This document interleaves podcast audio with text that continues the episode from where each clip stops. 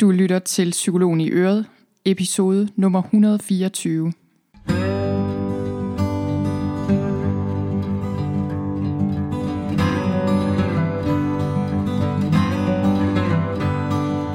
Velkommen til Psykologen i Øret. Jeg er psykolog Birgitte Sølstein, og Øret, det er dit.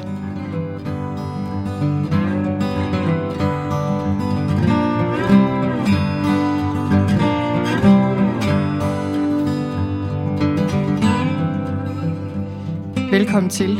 I dag skal det handle om det der med, når man bekymrer sig for meget om andres problemer. Og det er faktisk et rigtig vigtigt emne. Det øh, er et emne, jeg har overvejet at lave noget om i lang tid. Jeg har skrevet et blogindlæg, som man også kan finde inde på min blog om det her, og nu laver jeg så den her podcast-episode om emnet, og øh, der står cirka det samme i blogindlægget, som jeg siger her i podcast-episoden. Men nogle gange er det rart at have noget på skrift. Men, øh, men jeg skulle lave det her indlæg og begyndte at skrive, og jeg tænkte, det gør jeg lige. Men så fandt jeg ud af, hold da op, det, øh, det her det er virkelig sådan et meget grundlæggende emne, så, øh, så det er noget, jeg har tænkt over, øh, noget jeg har arbejdet meget med i mit eget liv, og noget jeg ser hos de mennesker, jeg møder, klienter, deltagere på min forløb, alle jeg kender, øh, er noget, der fylder for alle. Så det er et super, super vigtigt emne.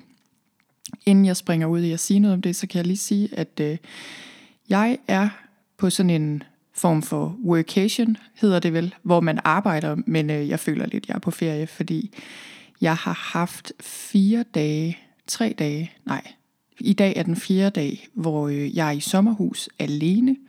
Jeg har arbejdet en hel del, men ikke sådan helt sindssygt meget. Det plejer jeg nogle gange at gøre, når jeg er alene afsted, og jeg havde faktisk besluttet mig for den her gang, at det skulle jeg ikke. Men jeg har arbejdet en del, og, øh, og så har jeg også bare holdt fri. Jeg har gået lidt tur i klitterne. Jeg er her ved Vesterhavet i Thy.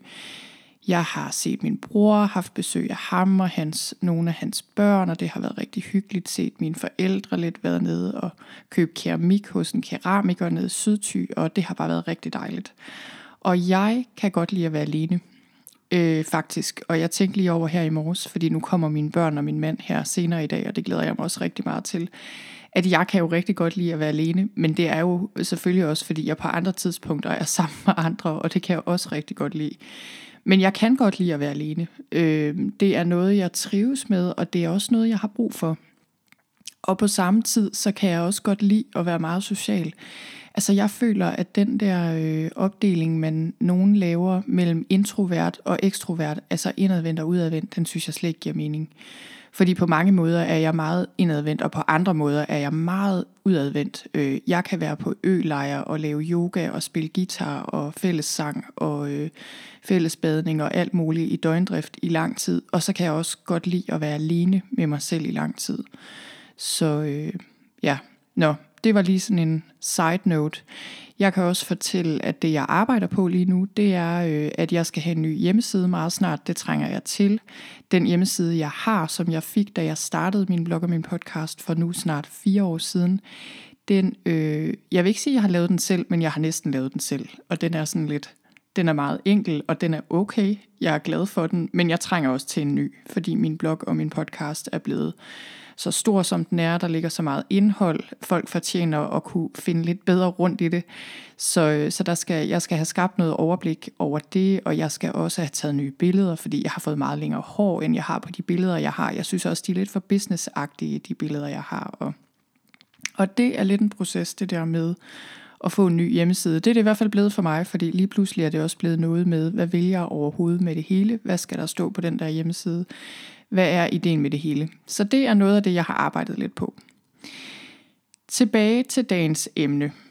Hvis du bekymrer dig for meget om andres problemer, så øh, tænker jeg som udgangspunkt, at du er et menneske, fordi det, øh, det tænker jeg, langt de fleste har prøvet på et eller andet tidspunkt. Altså, at øh, en eller anden, og det er selvfølgelig især hvis det er nogen tæt på os, at bekymringer om dem simpelthen går lige i kødet på os og bare er rigtig, rigtig svære at slippe. Og det jeg vil gøre her i dag, det er øh, at sige lidt om, hvorfor det er så vigtigt at kunne det her med at give slip på bekymringer om andre. Så vil jeg fortælle lidt om mit eget liv, om da jeg på et tidspunkt bekymrede mig så meget om andre, at øh, jeg ikke kunne styre mit eget liv, dybest set Så øh, siger jeg noget om, hvor meget er for meget, altså hvornår bekymrer man sig for meget, hvor går grænsen. Jeg siger noget om, om det ikke er egoistisk, den her idé med ikke at tænke på andre, ikke at bekymre sig for andre. Jeg siger noget om øh, overansvarlighed og underansvarlighed, og de typiske indvendinger, jeg nogle gange hører, og også nogle gange selv har, øh, når folk siger til mig, eller jeg arbejder med det her med ikke at bekymre mig om andre, snakker, så siger jeg noget om, om der er grænser for øh, ting, man ikke skal bekymre sig om. Altså er der ikke ting, man virkelig skal bekymre sig om. Jeg siger noget om, hvad med dine børn? Hvad med dem? Øh, så siger jeg også noget om det der med, når vi ligesom når, vi, øh, når det bliver en del af vores identitet at tænke på andre frem for os selv.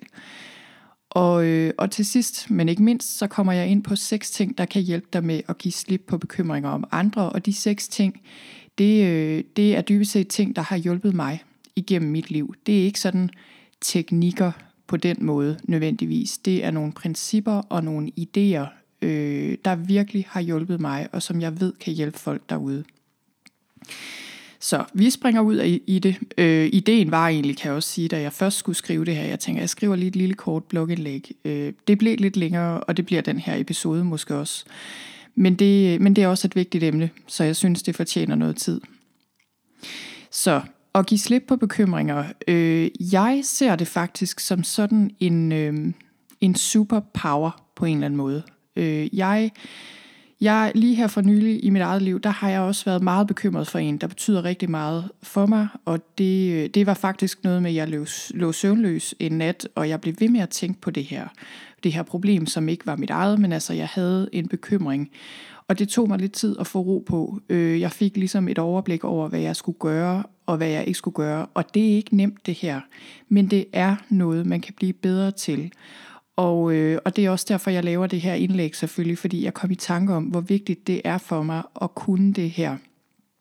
Øh, det handler om at finde ud af, hvor mit ansvar stopper, og hvor andres begynder, og det handler også om at kunne give slip på tanker, det handler om at kunne være til stede her nu. Altså det handler om rigtig mange ting, øh, og det er super, super vigtigt. Her inden jeg går videre, så vil jeg godt lige fortælle en historie fra mit eget liv. Og øh, jeg tænker egentlig lidt på det her, som med så mange andre ting, at det er lidt sjovt. Nogle gange så ender vi med at blive rigtig gode til det, vi som udgangspunkt var meget dårlige til. Og sådan har det i hvert fald også været for mig. Og det her, det var dybest set øh, en ting, jeg var meget dårlig til, som jeg er blevet meget bedre til. Da jeg voksede op, der kan man sige, sådan groft sagt, der lærte jeg ikke rigtigt at skelne mellem andres problemer og, og mine egne problemer. Så det betød, at jeg øh, bekymrede mig rigtig meget om andres problemer og spekulerede rigtig meget på, hvordan jeg skulle løse dem. Og det var ikke kun noget, der foregik i mit hoved. Det var også et spørgsmål om, at jeg rent følelsesmæssigt ikke havde lært at adskille mig fra andre. Så man kan sige, dybest set så var det noget med, at jeg ikke rigtig vidste, hvor jeg gik til, og hvor andre begyndte. Øh, jeg kan huske, da jeg var i starten af mine 20'ere, var jeg på en workshop i London, sådan en personlig udvikling, hvad hedder det, selvudviklingsworkshop i London, og jeg sagde til ham, det er ligesom om, der går en ledning fra mig og over i den her anden person, eller de her andre personer, som jeg har meget tæt på mig. Det, hvis han har det dårligt, eller hun har det dårligt, så har jeg det dårligt. Og, og den workshop faktisk blev, blev ligesom starten på en rejse, hvor jeg føler, at jeg kom ud af en tåge i mit liv og fik lært nogle meget vigtige ting. Blandt andet det her med at få adskilt mig selv fra andre og holde op med at bekymre mig om ting, der ikke er mine. Men, øh, men indtil her i begyndelsen af 20'erne, der var jeg ikke i ret god kontakt med, hvordan jeg selv havde det. Til gengæld kunne jeg opfange en stemning på 100 km afstand. Jeg kunne simpelthen se på folk, mærke på folk på 100 km afstand, hvordan de havde det. Øh, og det kender du måske godt. Og det er jo rigtig godt at have indlevelsesevne og empati og alt muligt. Og det er måske også derfor, jeg er blevet psykolog. Men, øh, men det er ikke så godt, når der ligesom ikke er i balance i tingene, når det bliver på bekostning af, om vi kan mærke os selv og tage ansvar for vores eget liv. Og på det tidspunkt, der var jeg bare helt ude af balance. Og det var der selvfølgelig en grund til. Jeg vil sige, at i min opvækst, der var der nogle problemer, som der ikke blev taget ansvar for eller snakket om. Og det er jo sådan, at når de voksne ikke tager ansvar for situationen, så tror børn automatisk, at det er deres opgave at tage ansvar for situationen. Og det troede jeg også. Og det var altså noget af det, der gjorde mig simpelthen så god til at fornemme, øh, hvad andre havde brug for, men rigtig dårlig til at passe på mig selv. Og det, det tænker jeg, mange af jer kan genkende derude, enten i det store eller det små. Men altså, øh, efter London, som jeg var i her i starten af mine 20'ere, det var efter gymnasiet, der havde jeg tre sabbatår. Det var dengang, man godt måtte det, og der rejste jeg og arbejdede og gjorde alt muligt. Så flyttede jeg til København for at læse. Og det var rigtig godt, det her med at komme ud i verden. Det, øh, det frigjorde mig på mange måder. Men det var svært at komme hjem. Øh, også selvom jeg flyttede til København, som ligger i den anden ende af landet i forhold til, hvor jeg oprindeligt kommer fra. Jeg er oprindeligt her fra Thy, hvor jeg sidder lige nu. Og jeg vil også godt sige, når jeg siger det her, det er ikke så tit, jeg snakker om min opvækst, fordi øh, den opvækst er jo ikke kun min, og jeg har, jeg har egentlig ikke rigtig nogen interesse i at snakke hverken om mig selv eller om andre øh, i min opvækst. Det, det kan jeg gøre alle mulige andre steder end lige her på podcasten. Og jeg ved, at folk gør det bedste, de kan. Og det er virkelig mit udgangspunkt. Øh, og der har været rigtig mange gode ting i min opvækst, så det får jeg bare lige lyst til at sige.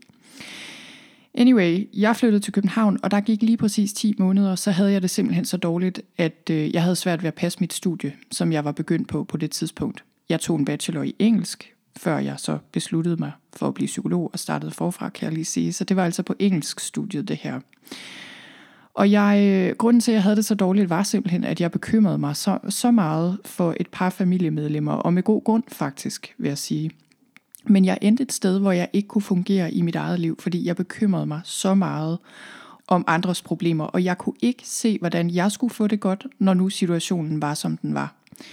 Det, der så skete, var, at på mirakuløs vis øh, var jeg på biblioteket en dag og faldt over en bog. Jeg stod der på Vesterbro, jeg kan tydeligt huske det, jeg tog den ud, den var ikke super lang, men den var heller ikke super kort, måske 100 sider, og jeg læste den simpelthen fra ende til anden, mens jeg stod ret op og ned. Den handlede om, øh, om lige præcis det, jeg var vokset op med, og bag i den her bog, der stod der en henvisning til en gruppe for pårørende. Jeg ringede til dem, mødte op en søndag aften, og, øh, og dybest set, så blev jeg ved med at møde op hver søndag aften i 10 år. Faktisk. Næsten 10 år i hvert fald. Og over de år, der så jeg mit liv forvandle sig stykke for stykke, dag for dag til det bedre. Jeg har gjort rigtig mange ting øh, efterfølgende i mit liv for at, at blive bedre til at leve. Jeg har uddannet mig til psykolog. Jeg har gjort alt muligt. Men den gruppe, øh, det har været det vigtigste. Der er ikke noget, der har gjort så stor en forskel for mig, som den gruppe har. Og en af de vigtigste evner, jeg fik der, det var at få evnen til at give slip på bekymringer om andre. Både små, men især også store bekymringer. Og det er altså noget af det, jeg deler om øh, her. Så øh, kan vi kigge lidt på, hvor meget er for meget? Hvornår er en bekymring for meget? Hvornår bekymrer vi os for meget om andre mennesker? Man kan sige, og jeg har skrevet om det her før, jeg har lavet et blogindlæg om rumination, øh, eller ruminering, øh, det betyder bekymring. Det kan man finde inde på min blog. Men, øh, men jeg har skrevet om det her før, og der skriver jeg jo det her med, i bund og grund er bekymringer overflødige. Enten kan du gøre noget ved problemet, så skal du gøre noget, og ikke bekymre dig. Og hvis du, kan, hvis du ikke kan gøre noget, så nytter det heller ikke noget at bekymre dig, så skal du give slip på det. Og det kan man sige, sådan er det jo i teorien, men sådan fungerer virkeligheden jo ikke. Altså selvfølgelig bekymrer vi os om de mennesker, der betyder noget for os. Alt andet ville da være super mærkeligt. Og, og jeg har det, som du sikkert også har det derude, at når der virkelig er noget at bekymre sig om, så, kan, så bliver vi simpelthen ramt lige i mellemgulvet. Det er ikke så nemt bare at give slip på. Især ikke, hvis det er noget, der virkelig bekymrer os. Altså lad os sige, du har en bror, der er på vej ud i et stofmisbrug, eller et barn, der er sygt eller øh, en kone, der er stresset. Altså, det er ikke så nemt, som det måske kunne lyde det her. Det er naturligt. Måden, jeg godt kan lide at forklare det her på, det er, hvis vi ser os selv, eller os alle sammen, som små både, der sejler på det samme ocean. Vi er sammen på oceanet, men det er altså meningen, at vi ligesom har ansvar for hver vores båd her. Vi sejler på det her ocean, og det er klart, når vi ser en båd i nærheden, der, øh, der er i problemer, så er det naturligt, at vi gerne vil hjælpe dem. Og det, der er vigtigt her, det er, at vi bevarer vores egen ligevægt, og så selvfølgelig hjælper så godt som muligt. Hvis vi øh, gør noget, der får vores egen båd ud af ligevægt, så den konstant vipper, så vi skal kæmpe for at holde balancen, eller lige frem kendre, så er det for meget. Så hvis din egen båd kendrer eller vipper hele tiden, så er det for meget. Så er du ikke en hjælp for nogen, øh, hvis du springer helt over bord fra din egen båd fra, for at hjælpe en anden, så er det heller ikke så godt. Så er der det her med, at det ikke er egoistisk at, øh, at sige, at vi ikke skal bekymre os om andre. Og det, øh, det kan jeg godt forstå, hvis du sidder og tænker. Sådan har jeg det på en måde også. Eller en del af mig har det sådan. Og jeg havde engang en samtale med en kvinde på min egen alder, det er nogle år siden, og hun synes, det var, hun blev meget forarvet, da jeg øh, ligesom delte om det her perspektiv, jeg har på det her. Hun synes, jeg var egoistisk. Man kunne da ikke bare lade familiemedlemmer i stikken på den måde for at passe på sig selv. Man skal da gøre alt, inklusive at ofre sig selv.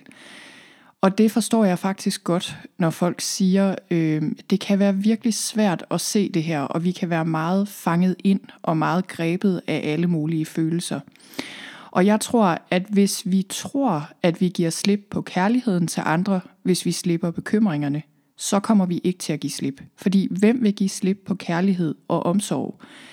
Øhm, hvem vil give slip på at være et ordentligt menneske? Det er der ikke nogen, der vil. Det vil jeg heller ikke selv. Jeg tror, at det her handler om, at, at vi skal kunne se, at det at være et ordentligt menneske på kort sigt nogle gange handler om at sige nej, sætte grænser, passe på os selv, skuffe andre mennesker, give dem ansvaret tilbage, have tillid til, at de nok skal klare deres egne problemer, og at hvis de ikke skal, så er det ikke altid vores opgave at løse dem, osv. osv. Og erkende, at vi ikke hverken kan eller skal redde alle.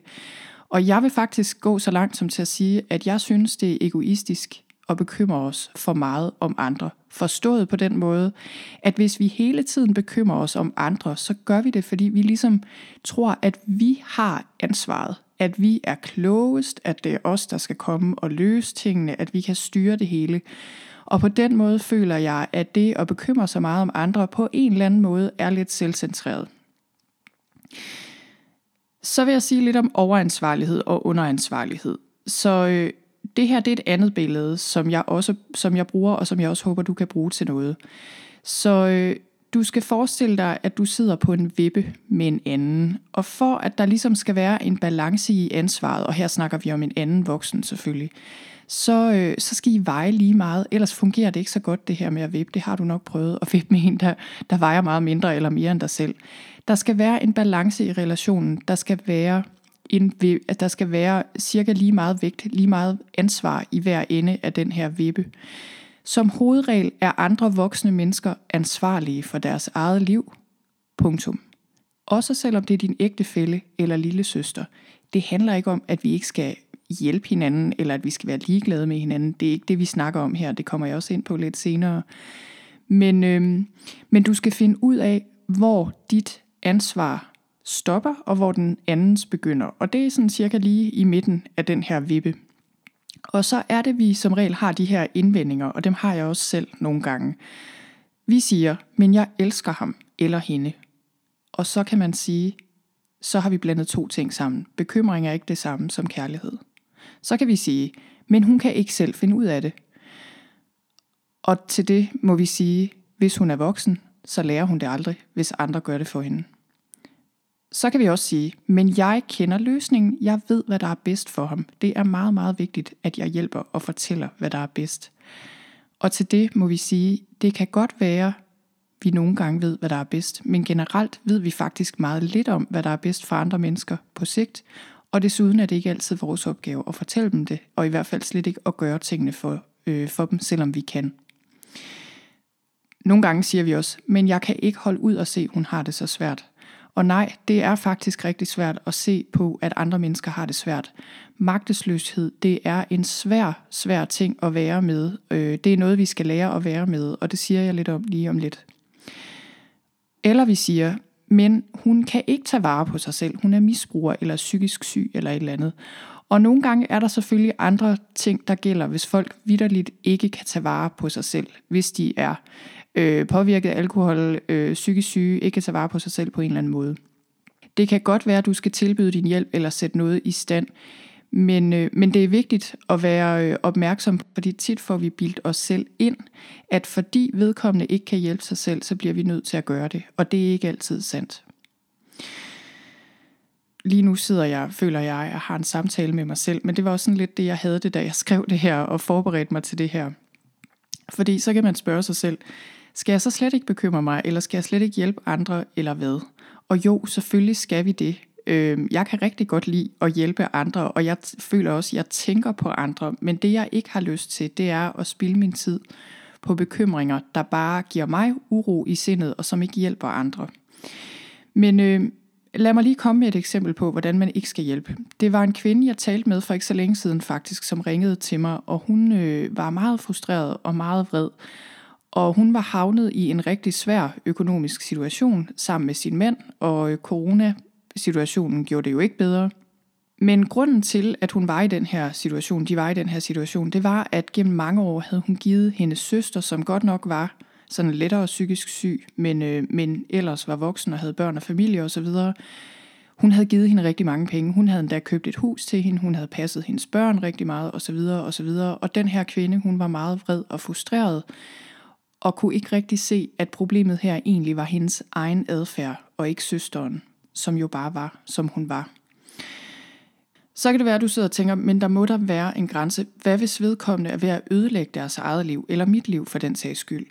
Og der kan man sige, at sandheden er jo, at voksne mennesker hele tiden gør ting, som bare ikke er specielt konstruktive, og som kan ødelægge rigtig meget, også for andre. Men hvis du er tæt på et menneske, der ikke kan eller måske ikke vil tage ansvar for vedkommendes eget liv, så kan du ende med at blive meget påvirket af det selvfølgelig.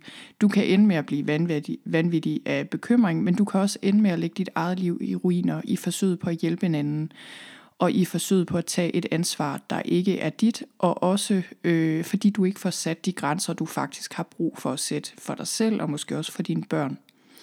Og er der en grænse her? Jeg vil sige nej, det er der faktisk ikke. Altså tværtimod vil jeg sige, at jo mere destruktive valg de mennesker, du har tæt på, foretager sig, jo mindre ansvar skal du tage. Des klare grænser skal du sætte for dig selv. Hvis du beslutter dig for, at du har ansvaret for et andet menneske, så kan du se, jo mere uansvarligt vedkommende opfører sig, jo større et problem er det.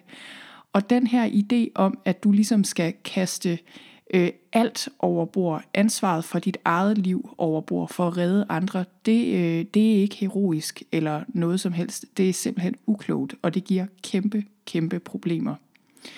Så det vi kan gøre, det er, at vi kan tilbyde vores hjælp i det omfang, vi ikke overtager andres ansvar. Selvfølgelig kan vi øh, tilbyde vores hjælp.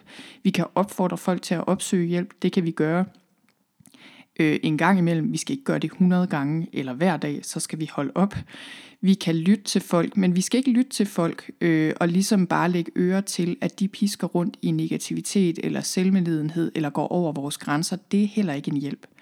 Der, men der er rigtig meget, vi kan gøre for at hjælpe andre. Øh, vi kan bare ikke ligesom leve deres liv for dem eller løse deres problemer. Det skal de selv. Hvad så med vores egne børn? Og det er noget andet med vores egne børn selvfølgelig. Øh, børn, der er små, det er klart, det er noget andet. Vi skal jo tage ansvar på en alderstilpasset måde, og efterhånden som de bliver større, skal de have mere og mere ansvar selv. Det giver mening. Det kan også være andre, der ikke kan tage vare på sig selv. Det kan være, at du har en mor, der er dement, eller en, øh, en pårørende, der er udviklingshemmet, eller et eller andet. Det er klart, så er det noget andet. Det her, det gælder også øh, for andres børn. Det er ikke kun dine egne børn, du skal tage mere ansvar for. Du skal også tage mere ansvar for andres børn. Altså her skal vi virkelig blande os, hvis der er noget, vi bekymrer os om. Vi skal sætte ord på det, vi skal sige det til fagpersoner, til folk omkring, vi skal lave en underretning, øh, vi skal gøre det, vi kan, hvis vi er vidne til, at andre børn har problemer. Men ellers, når det så er sagt, så, så tænker jeg alligevel, at det jeg siger her også gælder for vores børn langt hen ad vejen. At det at lære at slippe bekymringer for vores børn, det er mega vigtigt. Det er en gave, du giver dig selv, men det er i allerhøjeste grad også en gave, du giver dem. Og igen, det betyder ikke, at du giver slip på kærligheden til dem, øh, eller at du ikke hjælper dem med at løse problemer.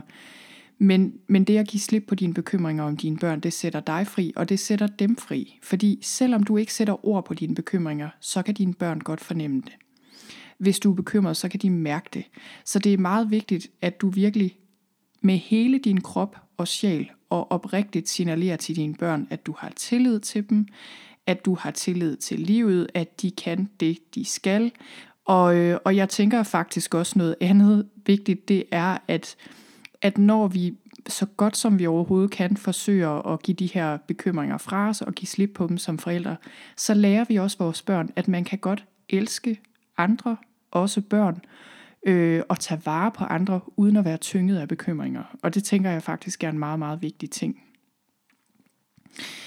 Så øh, lige inden vi kommer til de her seks ting, så øh, vil jeg lige nævne det her med, øh, om du sætter en ære i at bekymre dig om andre eller hjælpe andre. Fordi det er værd at overveje. For nogle mennesker er det sådan, at det ligesom bliver en stor del af ens identitet at være en, der har overskud og hjælper andre og altid tænker på andre frem for på sig selv osv. osv. Jeg tænker især for kvinder i vores kultur, at det her nogle gange noget, der bliver opstillet som et ideal nærmest. Og det, det her er ikke et ideal, det er usundt. Men, men nogle af os øh, falder i den her rolle, som handler om, at, øh, at vi bare gør noget for andre, og ligesom bliver noget værd via det. Og det, øh, det er ikke så godt. Og nogle gange handler det også om, at det jo er nemmere at tage stilling til andres problemer, end vores egne problemer i vores eget liv. Og det er jo rigtig rart at føle, at man er den med styr på det hele, der har overskud, der altid er glad og altid har kærlighed til alle. Men, øh, men, det, men der er en ubalance her. Der er ingen, der er glade altid. Der er heller ikke nogen, der altid skal tage sig af andre. Det her øh, det handler om at finde balancen, altså din egen sindsro, dit eget helbred, din egen økonomi. Og det er vigtigt, at du ikke bruger al din tid over på andres banehalvdel. Og den kan godt være lidt svær at lægge fra sig, den her, tænker jeg, fordi jeg tror vidderligt, nu er det jo meget forskelligt, hvad vi bygger vores identitet op over omkring. Det nogle af os gør det om arbejde og succes på arbejdspladsen. Nogle af os gør det øh, om vores forældrerolle. Nogle af os gør det om den her rolle, der handler om altså at hjælpe andre og bekymre sig om andre og tænke på andre. Og det er sådan med os alle sammen. Vi har alle sammen en, en identitet, men det er værd lige at tjekke den efter i sømne og ligesom se, okay, den her del af min identitet, er det en, jeg har valgt bevidst? Er det en, der tjener mig? Altså er det en, der hjælper mig i mit liv? Eller er det måske en, jeg lige skal overveje og, øh, og justere lidt? Og så går vi videre til de her seks ting, der hjælper dig med at give slip på bekymringer. Øhm, og også hjælper dig med at hjælpe andre på en god måde, vil jeg sige. Det er egentlig også det, det handler meget om. Det første. Erkend, at du ikke løser problemer ved at bekymre dig. Find ud af, hvad du kan gøre og give slip på resten. Når vi bekymrer os, så er det fordi, der er et problem, vi gerne vil løse. Det kan være en smerte, du gerne vil fjerne hos andre, noget du gerne vil ændre, øh, et eller andet, du bekymrer dig om.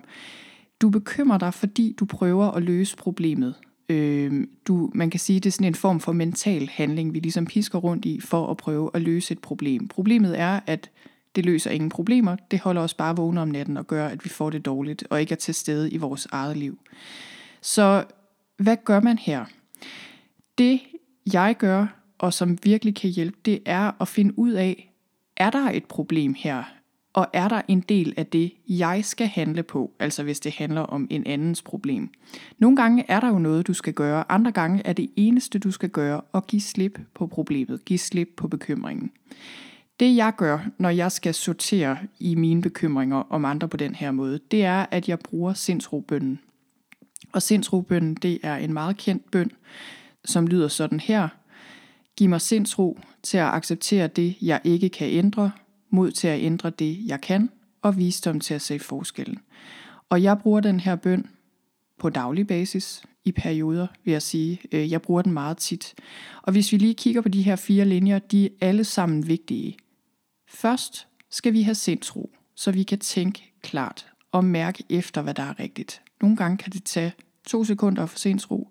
Nogle gange kan det tage mere øh, lang tid, flere uger at få sindsro nærmest, før vi får overblik. Næste punkt er, at vi skal sortere det fra, vi ikke kan ændre. Så skal vi se, om der er noget, vi kan gøre og skal gøre, og bemærk, at bare fordi der er noget, du i teorien kan gøre, så er det ikke sikkert, at du skal gøre det. Og det sidste er, at vi skal tjekke os selv en ekstra gang, visdom til at se forskellen, har vi skældnet rigtigt mellem, hvad der er mit, og hvad der er andres, eller hvad der er noget, jeg kan styre og kontrollere, eller noget, jeg skal give slip på. Så det er den første ting. Øh, det er det her med at, øh, at finde ud af, om der er noget, du skal gøre, og så give slip på resten. Og nummer to, det handler om det her med at give slip. Så nummer to er give slip og give plads til, at det kan gøre ondt og være skræmmende. det lyder jo meget enkelt det her, så skal du bare give slip på det, du alligevel ikke kan ændre, og det er enkelt, men det kan være rigtig svært, og tit er det rigtig svært, fordi det kan gøre ondt, og det kan være skræmmende, og det skal der være plads til. Og min erfaring er, at det er meget ofte her, vi strander faktisk, fordi vi vil ikke så gerne have, at det gør ondt. Det, øh, det giver jo mening, og vi kan være rigtig bange for det, fordi det er skræmmende at slippe kontrollen. Især hvis det er noget meget dyrebart, som vi for alt i verden gerne vil passe på, som for eksempel vores børn. Så når vi skal acceptere ting, og jeg tænker tit, det er noget med, at vi skal acceptere ting for at kunne øh, give slip, så medfører det ofte sorg over ting, der ikke blev, som vi håbede, mennesker, som vi ville ønske havde gjort noget andet. Det kan være noget, vi fortryder, vi selv har gjort, noget vi savner, noget vi aldrig fik. Så øh, det her det er for at sige, det er jo ikke bare i tankerne, du skal give slip, det er også i dit hjerte. Og, øh, og det vi giver slip på, det er ikke kontrollen, for den har vi aldrig haft. Det, øh, det er illusionen om kontrol, vi giver slip på. Og, og det vi også giver slip på, det er noget af det, vi godt kunne have ønsket os. Så det er bristede drømme, skuffede forventninger. Altså det kan gøre ondt det her, og det skal der være plads til. Nummer tre, bekymringer er ikke omsorg, vis din kærlighed i stedet. Så øh, det er to forskellige ting, bekymringer og omsorg, selvom vi kommer til at blande dem sammen. Og det kan være, at du spørger dig selv, kan jeg virkelig elske en anden højt og alligevel give slip på alle bekymringer? Og ja, det kan man godt, og det er ikke bare i teorien det her. Selvfølgelig er det tit noget med, at bekymringerne kommer, men så kan vi undgå, at de bliver for længe. Vi kan give slip på dem. Så, så vi skal lære at give slip på bekymringerne. Til gengæld kan vi så vise vores kærlighed. Det kan være, øh, vi kan handle på den del af problemet, vi kan gøre noget ved eller hjælpe med. Øh, det kan være, at vi kan sige noget, det kan være, at vi kan give et kram, det kan være, at vi kan invitere folk på middag, give dem en god oplevelse, gøre et eller andet. Det kan også være, hvis det nu er bekymringer om mennesker, vi ikke er i kontakt med, så kan det være, at vi bare kan sende en bøn til vedkommende, sende en god tanke, øh, sende et brev for den sags skyld. Altså, der er meget, vi kan gøre for at vise vores kærlighed og omsorg, enten direkte eller indirekte. Det, at vi slipper bekymringerne, betyder faktisk, at vi bliver bedre i stand til at vise vores kærlighed og omsorg. Nummer 4. Hvis du føler skyld, så gør det godt igen. Så der er, øh, tænker jeg, sådan en underkategori af bekymringer, der handler om, at vi føler os skyldige i, at en anden har problemer eller har det svært. Så det kan være noget med, at du ikke har været der nok, da dine børn var små, og nu har de problemer. Det kan også være, at du har behandlet din ægtefælle dårligt, og nu har vedkommende det svært. Altså der kan være alle mulige scenarier her. Men øh, først skal du selvfølgelig finde ud af, okay, den skyld, jeg føler, er den realistisk, eller handler det mere om, at jeg bebrejder mig selv for meget? Men det kan også være en sund skyld, og en sund skyld, den mærker vi jo, når vi har gjort noget forkert. Og hvis du føler den her sunde skyld, så er det rigtig vigtigt, at du forholder dig til den direkte, i stedet for bare at have den som sådan en understrøm, der bare øh, driver en hel masse bekymringer eller styrer dine handlinger på alle mulige måder, der ikke er så hensigtsmæssige. Så hvis du føler skyld, så skal du finde ud af, hvordan du kan gøre, gøre det godt igen og give slip på den her skyld. Og det er selvfølgelig et emne i sig selv. Det, øh, det kunne jeg bruge lang tid på at snakke om, hvordan man gør det. Men helt enkelt, øh, så skal du finde ud af, hvordan du kan gøre, gøre det godt igen. Og det vil jeg sige, der er øh, sådan overordnet set to ting i det her. Nogle gange, så skal det være en undskyldning. En direkte undskyldning. Ikke en undskyldning, hvor du forventer noget svar tilbage, eller den anden tilgiver dig, eller noget som helst. Bare en undskyldning. Ikke noget men, eller ikke nogen forklaringer eller undskyldninger for det, du gjorde. Bare undskyld det er jeg virkelig ked af, jeg gjorde. Det kan være ansigt til ansigt, det kan være et brev. For eksempel. Det er den ene del. Det andet er, at det der med at gøre det godt igen, det, det er selvfølgelig fint nok at give en undskyldning. Det kan nogle gange være på sin plads og betyde rigtig meget. Men det, det egentlig handler om, det er jo, at du ændrer adfærd og ikke gør det samme igen over for vedkommende eller over for andre. Så, øh, så den eneste måde, du sådan rigtig kan råde bod på alvorlige fejl, det er jo ved at lære noget af dem, og så ændre din adfærd. Så øh, og hvad, det jeg også synes er vigtigt i forhold til det her med undskyldninger, inden du løber ud og siger undskyld til alle i din fortid, det er, at du skal finde ud af, Øh, den her undskyldning, hvorfor giver jeg den? Er, den? er det for min egen skyld? Er det for den andens skyld? Fordi det er meget vigtigt, at når du siger undskyld til nogen, at det ikke gør mere skade end gavn, fordi det kan man godt risikere. Det er ikke den andens opgave at fjerne din skyld. Det er din egen opgave. Det er et indre arbejde. Du skal tænke på, at når du kommer når du kommer hen til nogen for at sige undskyld, især hvis det er noget meget stort, måske noget, der ligger langt tilbage i tiden, måske også nogen, du ikke har kontakt med til daglig, så du ikke er helt tvivlet ind på, hvordan de har det med det her. Altså, øh, at du kan komme til at ribe op i noget, og at det kan være meget ubehageligt for folk at forholde sig til, at de ikke er klar til det, at de ikke har lyst til det. Så det skal man tænke på, inden man bare går tilbage og giver en undskyldning for noget. Når det så er sagt, så vil jeg også sige, at man skal jo ikke være bange for at give en undskyldning og tage en direkte snak. Så det skal ikke være dit eget ubehag ved situationen, du undgår. Men, øh, men overvej, vil en direkte undskyldning være en god ting, så skal du selvfølgelig give den. Så kommer vi til nummer 5. Erkend din magtesløshed. Jeg sagde noget om det lidt tidligere. Magtesløshed er bare en ting, der ikke er særlig nem at være med, og derfor bekymrer vi os gule og grønne og holder fast i kontrollen, indtil vi ikke kan mere og nogen holder fast i den forever. Og det er bare rigtig svært at give slip, fordi magtesløshed er sådan en følelse, øh, jamen der bare er svær at holde ud. Der er rigtig meget sorg, der er rigtig meget frygt. Det er, det er en svær ting at være med. Og, øh, og jeg vil også sige, det er, jo, øh, det er jo det her med, at så kommer der en udfordring op i vores liv, noget der er svært, ligesom der gjorde med mig i mine 20'ere, og så fik jeg lært at give slip og være med det på en god måde. Men livet står jo ikke stille, det har du nok også opdaget derude.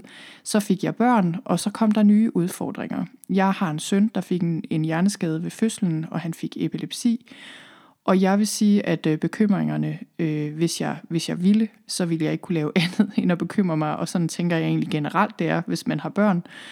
Men, øh, men det er klart, at der har været rigtig, rigtig mange bekymringer. Og det at lære at give slip på den slags bekymringer, det er ikke noget, man bare sådan lige gør. Og det er heller ikke noget, man gør en gang for alle. Det er noget, man gør en dag ad gangen. Men det kan man gøre.